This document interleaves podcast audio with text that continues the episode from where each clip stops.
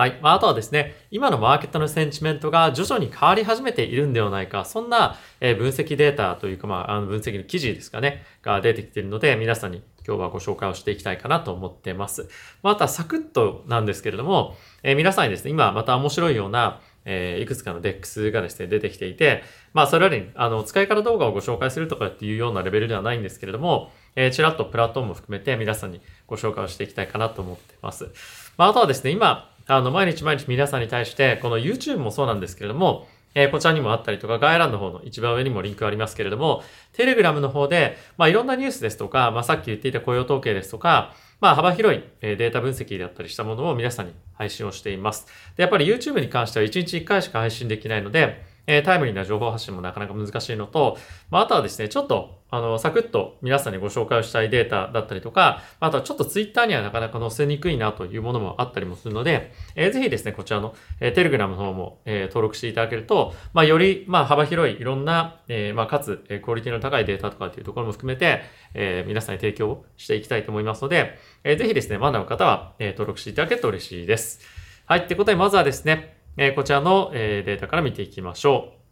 う。え、米国の雇用統計35万3000人のえー、まあ、雇用を生み出したというのが、え、なんとですね、1月の数字でした。もうこれかなり本当に驚きだったんですけれども、予想値というのが、え、そもそも18万人だったんですね。なので約2倍近くの、え、まあ、数値を叩き出したということが、まず非常に驚きだったかと思います。まあ、あとはですね、失業率については3.8%に上昇する予定が、そのまま据え置きの3.7%でした。まあ、これもですね、まあ、一つ、まあ、驚きではないんですけれども、マーケットに引き続き雇用がすごく強いなというふうに印象づけた数字だったんではないかなと思います。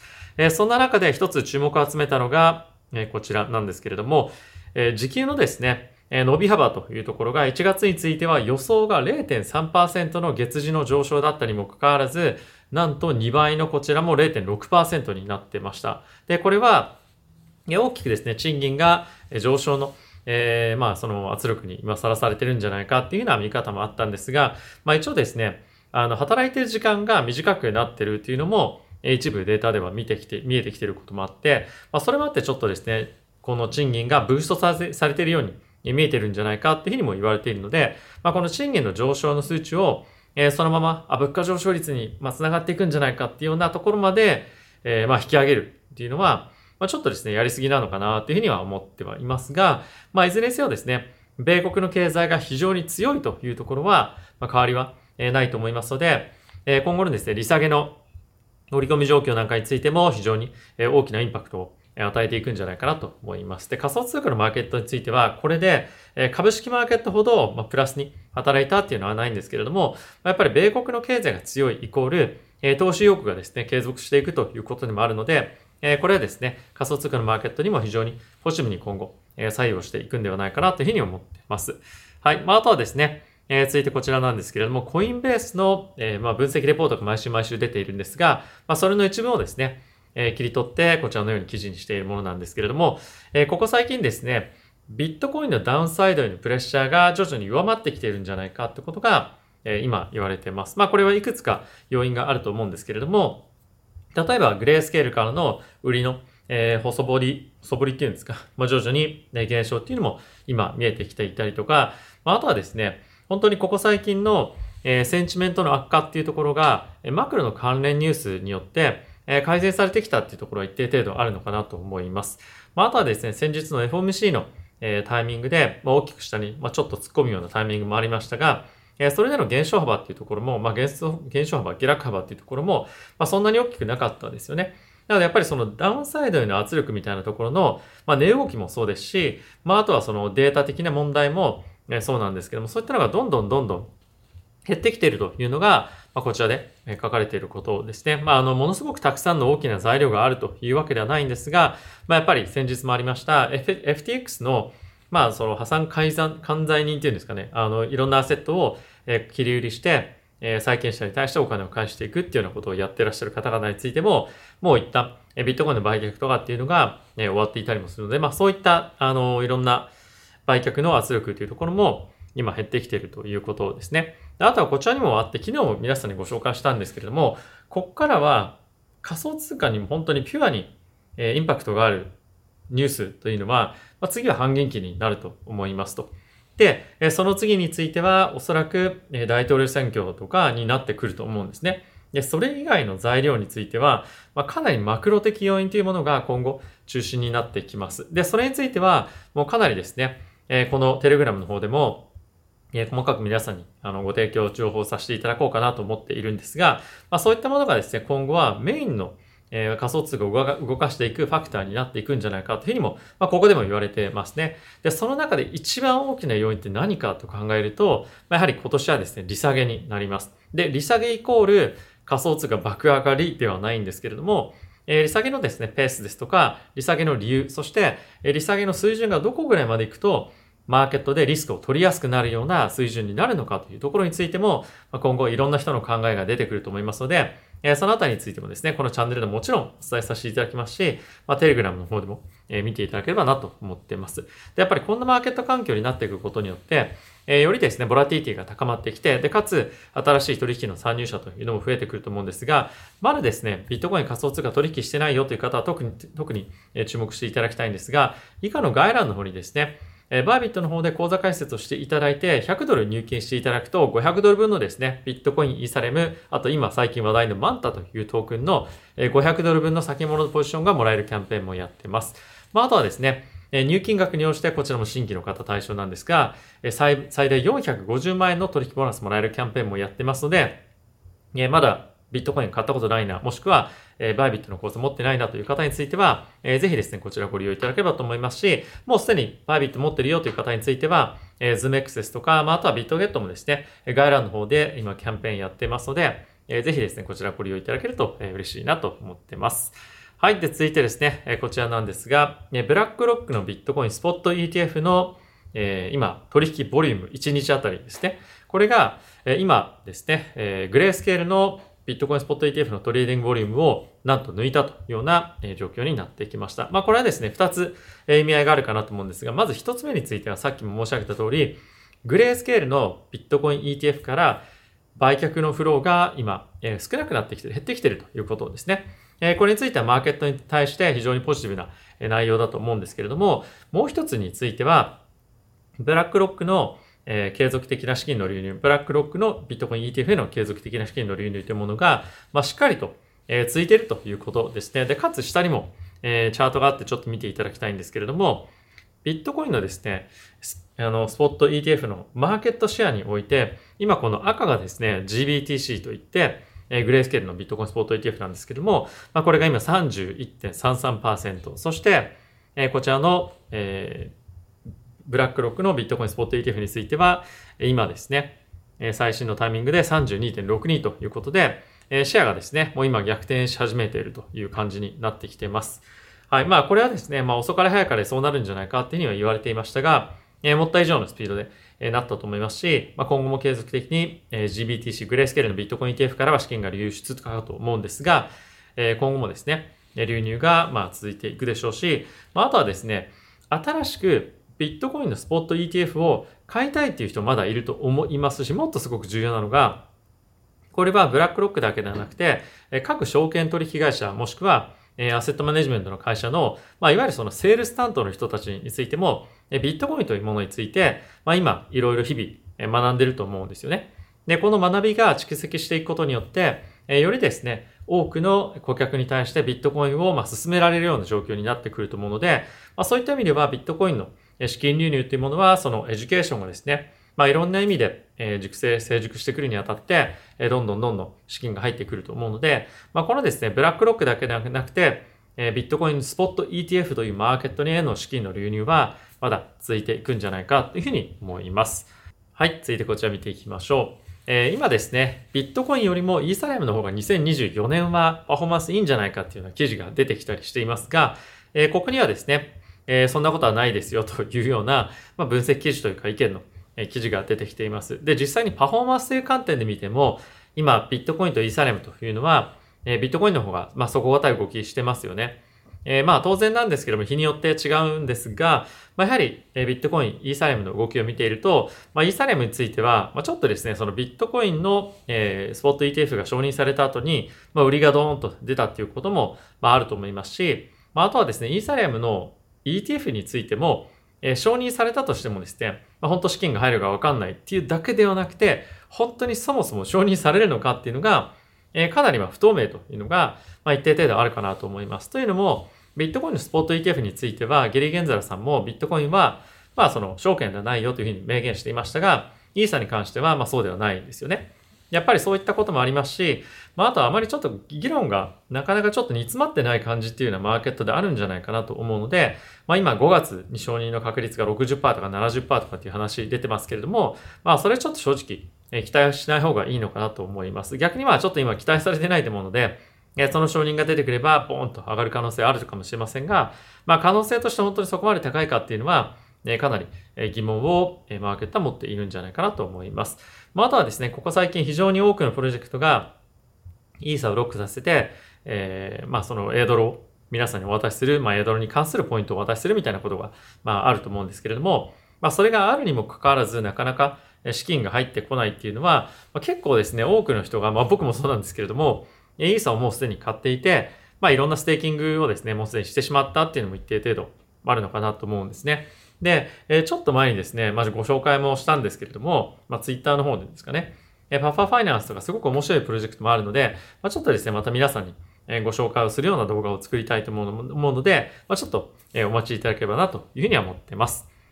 はい。ってことで続いてこちら見ていきたいと思います。えー、ソラナのですね、新しくウォレットを作った、まあ、エコシステムに新しく入ってきた人たちというふうに捉えてもいいかもしれませんが、まあ、この数がですね、えー、まあ、月次ベースで、えー、史上最高値を更新したというのが、まあ、2024年の1月の数字として、えー、叩き出されました。えー、こちらにもですね、ある通り、まあ、ボンボンボンと一気にこのえ3ヶ月で成長していったわけなんですけれども、その前の最高値はえ、2022年の5月になります。まあ、これはおそらくステップンが流行っていたタイミングだったと思うんですけれども、まあ、かなりですね、えこの頃から落ち着いてはいたものの、ここ最近の、まあ、ボンクだけではなくて、ウェンっていうですね、トークンだったりとか、まあ、あとはその犬が帽子かぶってるような、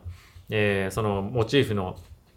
えっ、ー、と、ミームコインもあったりとかして、まあそういったミームコインから入ってきた人っていうのも、え、かなり多かったんじゃないかなと思いますし、まああとは最近ですと、まあ Jupyter ですとか、まあいろんな新しい注目プロジェクトがソナダでは出てきましたよね。で、プラスソナダ自体がここ数ヶ月で、え、もうめちゃくちゃ本当に上がったということもあるので、えー、ソナのエコシステムに対しての注目度というところも再燃、してきています。で、おそらくこれは今年2024年は、やっぱりソラナがですね、他のアルトコインのマーケットの中ではもうダントツで頭抜けて、え注目をされていると思うので、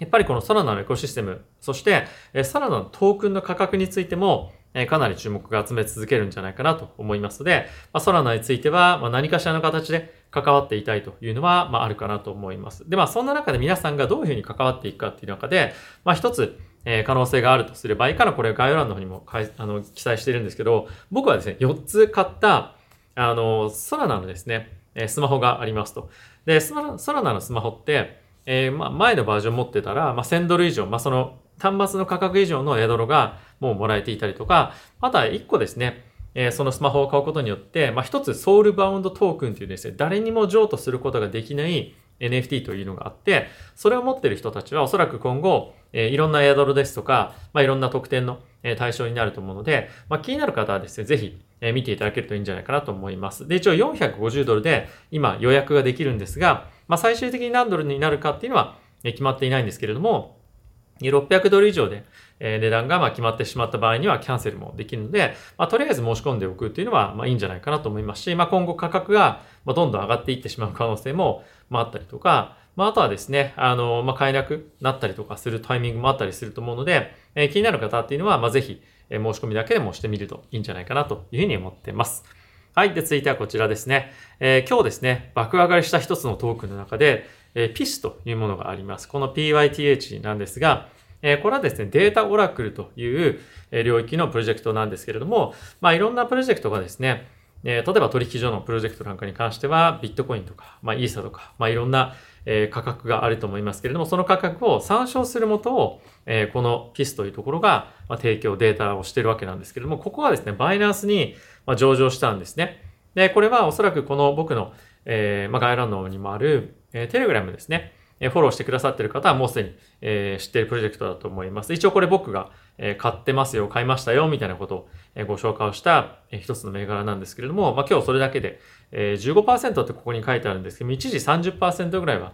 え上がってましたね。まあちょっと今は落ち着いてきてはいるんですけれども、まあ、バイナンスに上場しただけでこんなボーンと、ま、上がるっていうのはちょっと、あの、どうなのかなと思いますが、えこの領域っていうのはですね、すごく注目をされていて、もう先駆者として、えチェーンリンクっていうですね、プロジェクトが、まあ、あるわけなんですが、このピスと比べると、えー、5、6倍だったかなすみません。ちょっと今この価格が上がったので何倍が正確に、えー、その同じ時価総額と比べるとっていう、なんていうんですか、えー、チェーンリンクとこのピスの、え、倍率っていうのはあの正確に今把握してないんですけれども、まあそれぐらいやっぱあって、かつ今、まあ、本当にいろんなエコシステムがこのピスのオラクル、オラクル、まあデータ参照のサービスを使うようになっているので、まあ今後ですね、もうこのピスのえー、まあ、マーケットシェアっていうのはもう確実に伸びていくんじゃないかと思うんですね。なので、そういった意味でも、えー、伸びしろがいろんな意味であるプロジェクトだと思うので、まあ、継続的な注目が集まっていくんじゃないかというふうに思います。はい。で、続いてなんですが、えー、こちらですね。えー、こちらもですね、以前僕のツイッターの方で何度もご紹介したことがあると思うんですけれども、えー、ベースネットワーク、いわゆるコインベースのベースですね、のエコシステムファンドも投資をしているアバンティスというですね、はい、ここにもアバンティスって書いてありますが、えー、DEX があるんですけれども、まあ、ここはですね、新たに、えー、まあ、オープンパーペチュアルというふうに言ってますが、まあ、そのオープンパーペチュアルスワップって書いてますが、まあ、いわゆるその無期限先物を、え、取引できる DEX というのもですね、え、パブリックに、え、今オープンにしてきていますよというのが、え、今回、え、ニュースとしてなっています。まあ、これをですね、今日ちょっとご紹介したかったのが、まあ、各エコシステムで、で一番大きくなる DEX ってどこなのかっていうのは、まあ、やっぱりですね、知っておくと、まあ、どこのエアドロをやったり、やるべきなのかっていうのを考えたり、時に、いいんじゃないかと思いますし、まあ、エアドロがどうこうとかっていうよりも、そもそもどういったエコシステム、どういったプロダクトが非常に人気なのかっていうのを見ていく上で、まあ、やっぱりですね、まあ、知っておいた方がいいのかなと思います。で、これも一応概要欄の方にリンクを貼っておきますが、えー、彼らはですね、もうすでに、えっ、ー、と、まあ、数ヶ月間、2ヶ月か3ヶ月間ぐらいですかね、えベータ版のテストネットで、えー、一部のトレーダーに対して開放していたんですが、えー、なんとですね、もう5万人のね人が使っていて、トレーディングボリュームもですね、もう5ビリオンの、えー、まあ、あの、ボリュームをもう刻んでいるということで、まあ、かなり多くの人がもう使い始めてますね。で、おそらくなんですけれども、えー、ここですね、非常にいい、え、投資家もついていたりとか、まあ、あとコインベースからもサポートしてもらっているので、まあ、彼らのトークンが、え、コインベースに上場する可能性っていうのも十分あるんじゃないかなと思いますし、まあ、そういった意味では、え、今から使っておいたり、まあ、トレーディングをですね、このプラットフォームで、まあ、たくさんしなければいけないというわけじゃないと思うんですが、まあ、多少少ししておくと、まあ、将来的なエアドロっていうのもですね、えもらえるんじゃないかなと思います。で、おそらくいろんな DEX がそうなんですが、まあ、トレードトゥアーンみたいな感じで、えトレードをたくさんすると、まあ、その分、トークンもらえるみたいな仕組みになっていて、で、それもですね、おそらく導入されるんじゃないかなと思いますので、まあ、もし気になる方は、注目をしていただければなというふうに思ってます。はい。まあ、あとはですね、まあ、その、もう一方の DEX のニュースとして、えー、まあ、あまり良くないニュースの方なんですけど、えー、OpenX ですね、というような取引所があったんですが、これですね、以前、えー、非常に有名だったですね、えっ、ー、と、スリーアローキャピタルというところの、えー、創設者二人がですね、ちょっとどこか名前あったかなはい。えっ、と、カイル、カイルさんという方と、えー、スージューさんという方がいたんですが、この方たちが、えー、そのですね、えー、まあ、スリアロキャピタルが、えー、まあ、破綻して、えー、新しく作った取引所だったんですけれども、まあ、この2月で、えー、一旦オペレーションをもうやめますということを発表してました。で、やっぱりそういった、社会的にちょっとあまり、あのー、なんていうんですかね、まあ、信頼されてない人たちが、あの、実際に作った、DEX だったっていうのもあると思いますし、やっぱりですね、あの、誰でも DEX 作れば、マーケティングなしでも、いいプロダクトを作れば、え、誰か使ってくれるでしょうみたいな、あの、もう時代っていうのは正直、え、競争もすごい激しいので、まあ終わったんだなというのを、ま、改めて感じましたね。まあこの OpenX が一応マーケットで、えー、その新しく、まあその出てきた時に、まあニュースにもなってましたけれども、まあユーザーをしっかりと集めることができなかったんだと思いますし、まああとはそのニュースの後にもう一回もニュース聞かなかったですね。誰からも聞かなかったので、マーケティングっていう観点でもうまくいってなかったんだと思います。まあ、あの、こういった形で、やっぱりエコシステムからサポートされてるっていうさっきのアバンティスみたいなものは、すごく大事だと思いますし、まあ、やっぱりですね、その自分たちの力だけで自力で行くっていうよりも、まあそれユーザーもそうですし、まあいろんなメディアもそうですし、まああとはエコシステムもそうですし、まあ、そういったいろんな人たちとエコシステム、そして自分たちのプラットフォームを拡大させていくみたいなマインドが持ってないと、今ですね、その結構勝ち抜けていないというようなこともですね、僕はあるんじゃないかなというふうに感じてるんですね。で、えー、まあ、あの、今後ですね、いろんなプロジェクトがあの紹介してくると思うんですけれども、エコシステムを超えたコラボレーションっていうのが今年すごく増えてくると。えー、思います。まあこれはあのニュースで、えー、出てくると思いますが、まあそういったものをまた皆さんにちょっとご紹介したいと思いますので、まあそういったことを積極的にやっているプロジェクトのプラットフォームを使っていったりとか、えー、トークンを買っていったりとすることによって、えー、まあ投資という観点でもエアドロという観点でも、まあうまく立ち回れるんじゃないかなと思いますので、まあぜひ注目していただければと思ってます。はい。まあ、あとは最後にですね、ちょっと今のえオーダー状況とかっていうところを見ていきたいと思います。これビットコインのオーダー状況なんですが、今、4万4000ドル近辺にたくさんストップロスがあるのと、ダウンサイドについては、4万2000の、うん、ちょっと割り込んだとこぐらいですかね。これを見ると、ま、上下ちょっと拮抗してるというか、上下どっちに行ってもおかしくはないなと思うんですが、ここ最近の動きを見てる限り、ま、結構ダウンサイドは硬いですね。え、大きくドーンと下に、まあ、行ったとしても、ま、結構速いスピードで戻ってくることも多いので、ま、上にも上がってはいかないんですが、ビットコインについてはあまりダウンサイドのケアをする必要がないということもあるので、まあ、まだ変えてないよという方は、そういったボーンと下がった時に、比較的そんなにあの今の水準から離れていなくても、オーダーを置いても、オーダーを置いといても、まあ、あの心配ない水準で、ま、買えるんじゃないかなと思いますね。はい。まあ、もうすでにビットコインたくさん持ってるよという方については、えそんなに近くでスポあのオーダーを置いておかなくてもいいかもしれませんが、え継続的に積み立てていきたいなと思う方は、4万2000ドル割近辺というところが、まず一つえー、まあ、水準感として、え、なってくるんじゃないかなと思います。まあ、あとはちょっとチャートを見ていきたいと思うんですけれども、はい。えー、っと、クリプトの方ですね。はい。ビットコインこんな感じなんですが、えー、このレンジ相場、しばらく抜けなそうですね。え、大きくドーンと上がって下がっていった、その前のタイミングもこのレンジ相場っていうのが続いていたと思うので、おそらくま同じような形で、まあ一月ぐらい、え、こんな感じに半減期の前のタイミングまでなっていてもおかしくはないんじゃないかなと思いますし、FOMC、そして、え今日の雇用統計を経てもそんなに大きな動きはなかったので、マーケットとしては今は、えー、まあそんなに方向感が出る、ボラティティが出る状況ではないのかなというのは感じられますね。はい。まあイーサもですね、同様ではある一方で、まあちょっとやっぱりイーサの方が、うん、弱いなというのは、そのパフォ、まあチャート的には似てるんですけども、まああのボラティティがあまり出なかったりとか、えー、まあ水準感として、まあ値の戻りがちょっと遅いな、鈍いなっていうのは感じたり、えー、するんじゃないかなというふうに思いますね。で、念のためですね、ちょっと皆さんと一緒に株式マーケットも含めて見ておきたいんですが、えー、今日ですね、またナスダックが大きくぶっ飛んでます。まあ、さっきちょろっと見えた、あの、なんかものすごく本当に飛んでるチャートがあったと思うんですけれども、まあ、今日はですね、えー、Facebook のメタ社が、えー、なんと決算が非常に良くて、で、かつ配当も出しますよということで、20%ぐらい、えー、今日上がってるんですね。で、えー、メタっていうのはですね、もうすでに1トリリオン US ドルの時価総額がある企業で、それが20%価格上がってるってことは、まあ200ビリオンの、えー、時価総額が、まあ1日で増えてるということですね。30兆円の時価総額1日で増えているということなので、ちょっと異常な感じなんですけれども、まあそういったこともあって、米国の株式マーケットについては、順調に上がっているという感じですね。まあ、とはそんな中で、あの、金利ですね、見ていきたいんですが、やはり今日ですね、えこういう統計の数字もあったこともあって、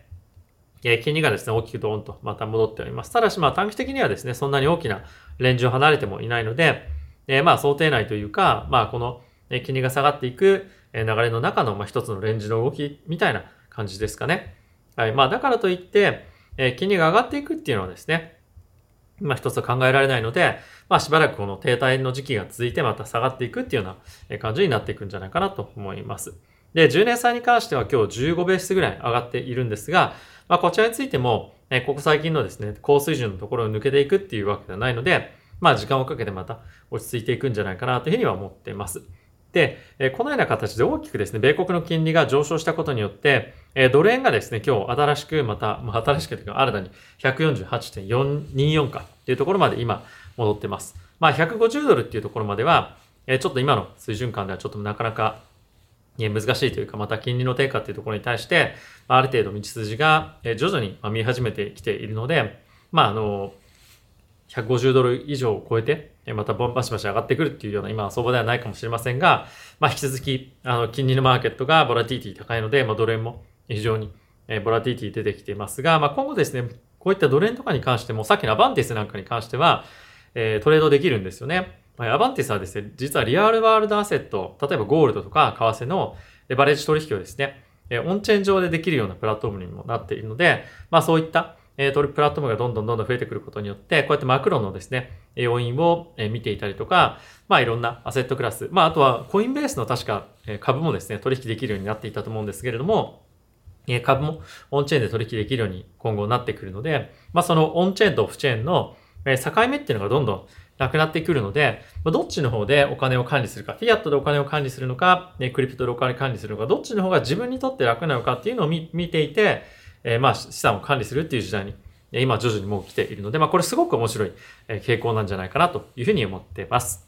はい、ってことで皆さんいかがでしたでしょうか？えー、引き続きですね、ビットコインのマーケット、まだそのレンジ内抜けれないなという感じではありますし、4万4000ドル超えてきたとしても、まあじゃあ追加で買ってこうみたいな、まあ、雰囲気ではまだまだ正直ないと思うので、えー、まだやっぱりですね、買いそう必要はないと思います。ただし、どっかのタイミングで、え、ビットコインでも他の、まあ、メジャーなアルトコインでも、え大きくドーンと下がるタイミングはあると思うんですよね。やっぱりそういった時に、えしっかりと仕込めるような、えー、まあ、ステーブルコインは手元に常に置いときたいなというふうに僕は思ってます。はい、やっぱりですね、その現金とか、まあ、株で言うと現金とか、